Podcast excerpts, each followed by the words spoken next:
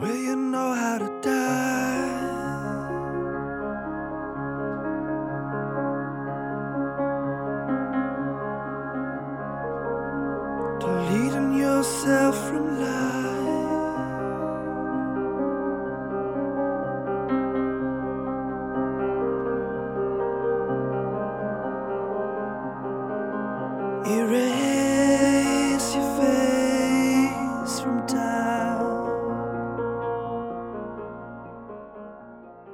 سلام شما به هفتمین قسمت از فصل فروید گوش می‌کنید. اگه تازه به خانواده دارکست ملحق شدید پیشنهاد می‌کنم از اپیزود اول شروع کنید. اپیزودهای هر فصل منسجم هستند انگار که دارید یه فصل از یه سریال رو نگاه می‌کنید. با این وجود هر اپیزود حاوی یه پیامیه که مخصوص خودشه که اگر تمایل داشتید به صورت مجزا گوش کنید براتون مفید باشه. همچنان از خوندن پیشنهادات و بازخورداتون لذت می‌برم. یه مرور روی اپیزود قبل می‌کنم. در بخش اول ما از مفهوم ناهوشیار حرف زدیم و سه سطح از هوشیاری و از نگاه فروید گفتیم که چطور دسترسی به این سه سطح از هوشیاری درجات مختلف داره. این سطوح هوشیار، نیمه هوشیار و ناهوشیار بودن. ناهوشیار رو به انباری تشبیه کردم و به سراغ رویه ها و تعویلشون رفتیم. یه سری نمادها رو مثال زدیم مثل سقوط کردن، کچل شدن، پرواز کردن و تاکید کردیم که اینها درسته یه سری معنا براشون تعبیه شده اما هیچ وقت معنای ثابتی ندارن. باید بفهمیم این تصویر چه نسبتی با کل رویا داره و بعد بفهمیم این تصویر چه نسبتی با کل زندگی ما داره. و اما دورا دورا اسم دختریه که با ورود کوتاهش به درمان ذهن روانکاوش یعنی دکتر زیگموند فرویدو به مفهوم انتقال راهنمایی کرد.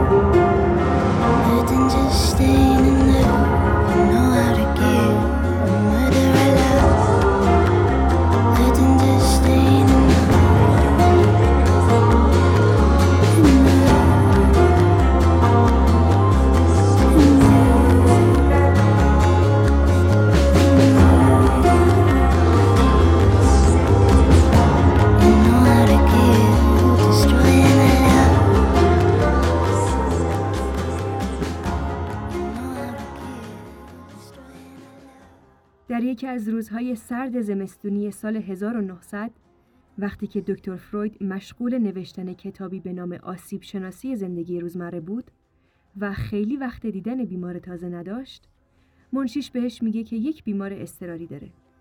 در اتاق باز میشه و دختری حدوداً 18 19 ساله زیبا و با چشمانی باهوش وارد میشه.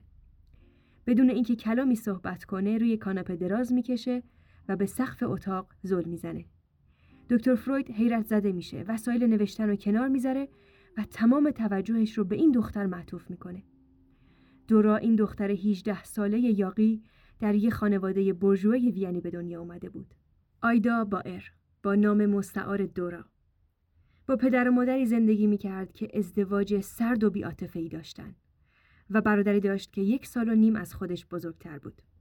پدر دورا در اواخر دهه چل زندگیش به سر می برد و بیماری سل داشت. اون یک کارخونه دار مرفه بود و به خاطر این بیماری از زمانی که دورا ده ساله بوده به درمانهای مختلف تن داده بود.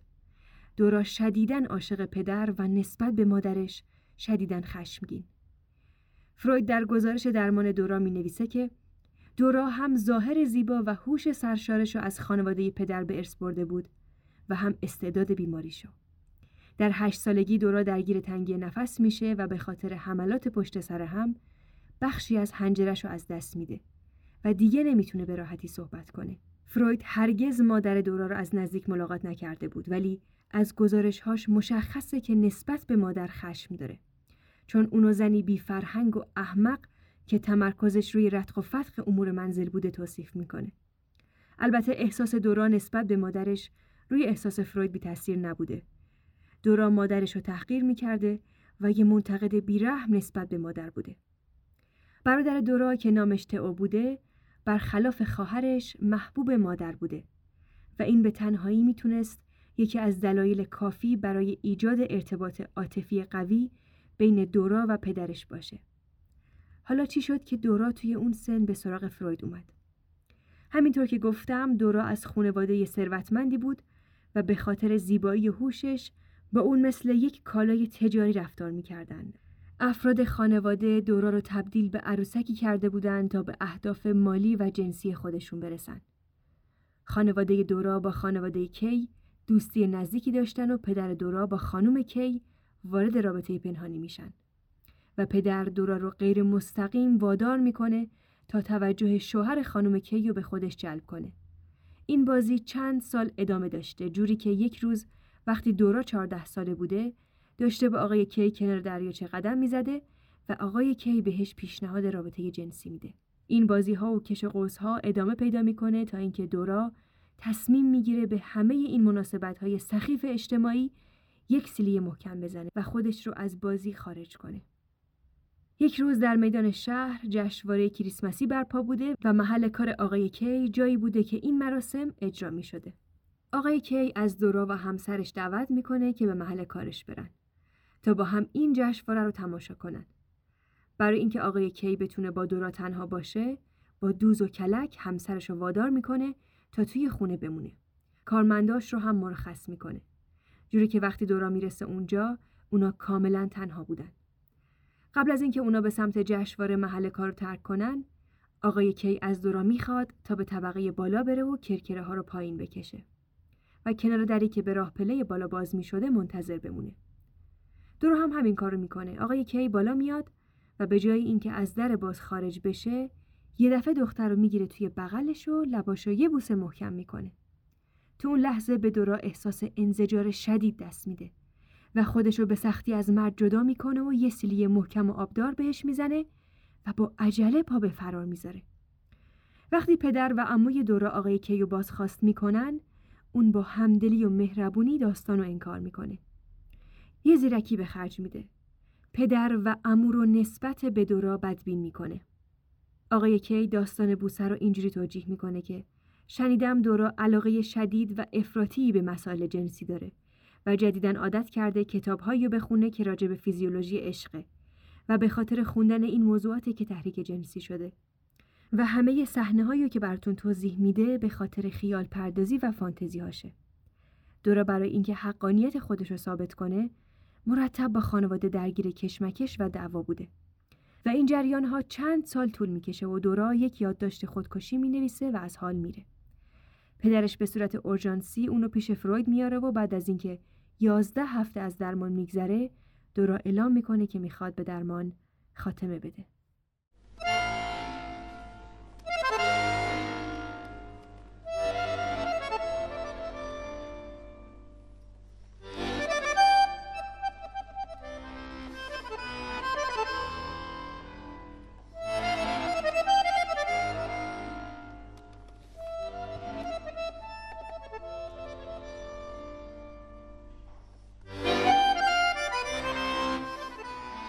بعد از اینکه دورا به درمان خاتمه داد، فروید نتیجه درمان و فاجعه آمیز و یه شکست بزرگ تلقی کرد.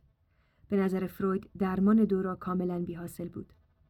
روانکاوی یه شیوه جدید از درمان بود و اوضاع خوب پیش نمی‌رفت. دورا در طور جلسه درمان از فروید خواسته بود که اونو ببوسه. فرویدم از این موضوع به هل و حراس میفته و شب رو بیخواب میشه. در جلسه بعد فروید داستان بوسه آقای کی رو به دورا کشف می‌کنه. متوجه میشه که دورا هم همین میل رو به آقای کی داشته. دورا دوست داشته بوسه را ادامه بده اما نیازش رو سرکوب کرده. پس این میل در جلسه روانکاوی از نو تجربه میشه. بذارید انتقال اینجوری توضیح بدم. یه سری تکانه ها، فانتزی ها و خاطراتی که در گذشته بیمار وجود داره از اول با یه شکل دیگه یا به یه خانش دیگه به طبیب منتقل میشه و همزمان هم یه سری تجارب روانی از اول زنده میشن که ارتباطی هم الزاما به گذشته بیمار نداره. می‌تونه این مربوط به خود روانکاو در لحظه حال باشه. در جایگاه دورا و فروید میشه گفت فروید جای آقای کی رو برای دورا گرفته. موقعیت آقای کی در جهان دورا این بوده که مردی میان سال، جذاب، اقواگر، مراقب، فریبکار و خودمحور از راه می‌رسه. دورا واکنش های پیچیده هیجانی خودش رو با دکتر فروید تجربه می‌کرده. طبیب می‌تونه نقش های متفاوتی رو برای بیمار بگیره. نقش هایی که در ذهن فرد از قبل تعریف شدن. انگار که دورا در ذهنش به نقش های محدودی دسترسی داشته. نقش مرد میان سال، خودشیفته و مراقب. اون می‌تونست دکتر فروید رو در نقش مادر، برادر، خانم کی و نقش های متفاوت دیگه ببینه. ولی اینجوری نمیشه. شیوهی که دورا با مردهای میان سال ارتباط برقرار می‌کرده از همون دریچه ای بوده که با آقای کی رابطه برقرار می‌کرده. یاد گرفته بوده که همه مردهای میان سال همین شکلی فروید راجع به دورا این نکته رو اضافه می‌کنه که خود آقای کی باستابی از پدر دوراست. پس الان آقای کی کنار میره و پدر جای همه اینها رو می‌گیره. به صورت کلی میگه انتقال یعنی اینکه عاطفه یا میل بیمار که داره توی ذهنش اتفاق میفته باهاش زندگی می‌کنه و به طبیبش منتقل میشه.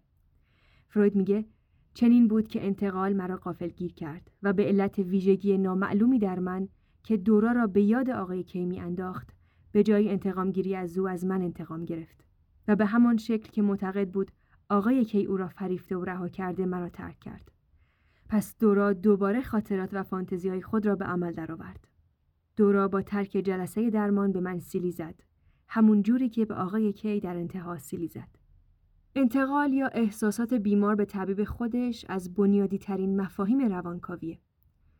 فروید باور داره اگر طبیب در چشم بیمار جذاب به نظر بیاد یا اینکه افکار ایروتیک از ذهنش عبور بکنه نمی‌تونه یه اتفاق نامعمول و نامتعارف باشه. فروید این فرایند رو خیلی طبیعی می‌دونه و وضعیت اجتماعی هم در وین قرن 19 جوری سازماندهی شده انگار که هم بیمار هم طبیب می‌دونن این افکار رو باید پیش خودشون نگه دارن و یه درک متقابلی وجود داره. پس اون چیزی که به نظر فروید جلب توجه کرد و نابهنجار اومد این نیست که فکری ایروتیک از ذهن دورا گذشته. ناهنجاری اینجاست که در خلال درمان انقدر این افکار به بیمار فشار میاره که مجبور میشه به این افکار اقرار کنه. تصور کنید برای فروید جوان چقدر اون لحظه می‌تونه استراب آور باشه. در نهایت فروید با عصبانیت راجع به انتقال گفت انتقال زایده پیوندی است کاذب. حالا بهتر بررسی بکنیم که چرا فروید در درمان دورا شکست خورد. اول اینکه فروید توی سالهای اولیه کارش یه خطای فنی کوچولو داشت. مرتب بیمارهاشو با تعویل رویاهای پشت سر هم و سینجین کردنشون با مفهوم ناهوشیار به سطوح آورده بود و این کارو با دورا خیلی انجام داد. و اون معانی هم که دنبالش بود بیشتر ماهیتش جنسی و اقواگرایانه بوده.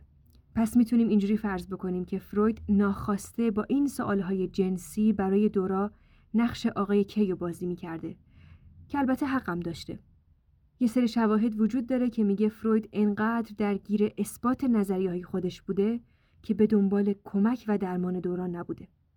دوم اینکه بخشی که الان می‌خوام بگم هم می‌تونه برای روانکاوهای تازه کار مفید باشه هم برای مراجعانی که تازه روانکاوی شروع کردن. فنون اولیه روانکاوی این توصیه رو می‌کنه که هر رابطه اجتماعی خارج از اتاق درمان دوستی، مهمونی، تلفنی و غیره نباید وجود داشته باشه و محیط روانکاوی شبیه زمین بازیه. اگر مراجع درگیر انتقال هم میشه باید مرتب متوجه باشه که احساسش چیزی جز انتقال نیست یعنی نه عاشق شده نه باباشو پیدا کرده و نه مادرشو اگه هم انتقال جنسی و اعتراف بهش اتفاق افتاد روانکاو بهتره که با این جملات شروع نکنه. الان برخورد تو با من شبیه آقای ایکس و ایگرگ بود. بهتر از احساسش بپرسه و اینکه آیا حس می‌کنه مورد سوء استفاده قرار گرفته؟ اگه آره چه جوری؟ بیشتر دوست دارم این نکته رو مد نظر داشته باشید که نگران پدیده انتقال در فرایند درمان نباشید. برای خیلی از مراجعه پیش میاد و یه اتفاق موقته و به شدت می‌تونه در جهت درمان ازش استفاده بشه. رویکردهای جدید و روانشناسای امروز خیلی روی انتقال کار کردن و نتایج مفید بوده. مثلا در گذشته یکی از کارکردهایی که انتقال داشته و فروید در جهت درمان ازش استفاده می‌کرده این بوده. بیمارهایی که همیشه فکر می‌کردن فروید براشون کمکاری کرده و به این خاطر از دستش عصبانی بودن. فروید این نتیجه رو می‌گرفت که احتمالا این بیمار در زندگی روزمرش از همه انتظار بیش از حد داره و همیشه ناراضی و فکر می‌کنه بقیه به اندازه کافی براش تلاش نکردن و دچار مشکل روان نجندی شده. در روانکاوی نگرش های درمانجو به درمانگر بخش مهمی از جریان درمانه. درمانجو دیر یا زود یه سری پاسخهایی از روانکاوش دریافت می‌کنه که ممکنه دوستانه یا خسمانه باشن. این واکنش ها معمولا ارتباطی با خود جلسه درمان نداره. نگرش های درمانجو به درمانگرش معمولا همون نگرش هایی هستند که به افراد محیط اطرافش داره. بازم تاکید می‌کنم که چرا مفهوم انتقال رو اینقدر با جزئیات باز کردم براتون. علتش شایعه ها و اتهامات خیلی زیادی هست که راجع به درمانگران، روانکاوان و پزشکان در حوزه های خاصی وجود داره. بسیاری از ماها در جریان پدیده‌ای به نام انتقال نبودیم و نیستیم و حتی ممکنه خودمون هم باهاش مواجه بشیم و به خاطر قافلگیری از فرایند درمان انصراف بدیم. قبل از دامن زدن به هر شایعه یا اتهام های جنسی اول اون رو از فیلتر انتقال عبورش بدیم و بعد باور کنیم.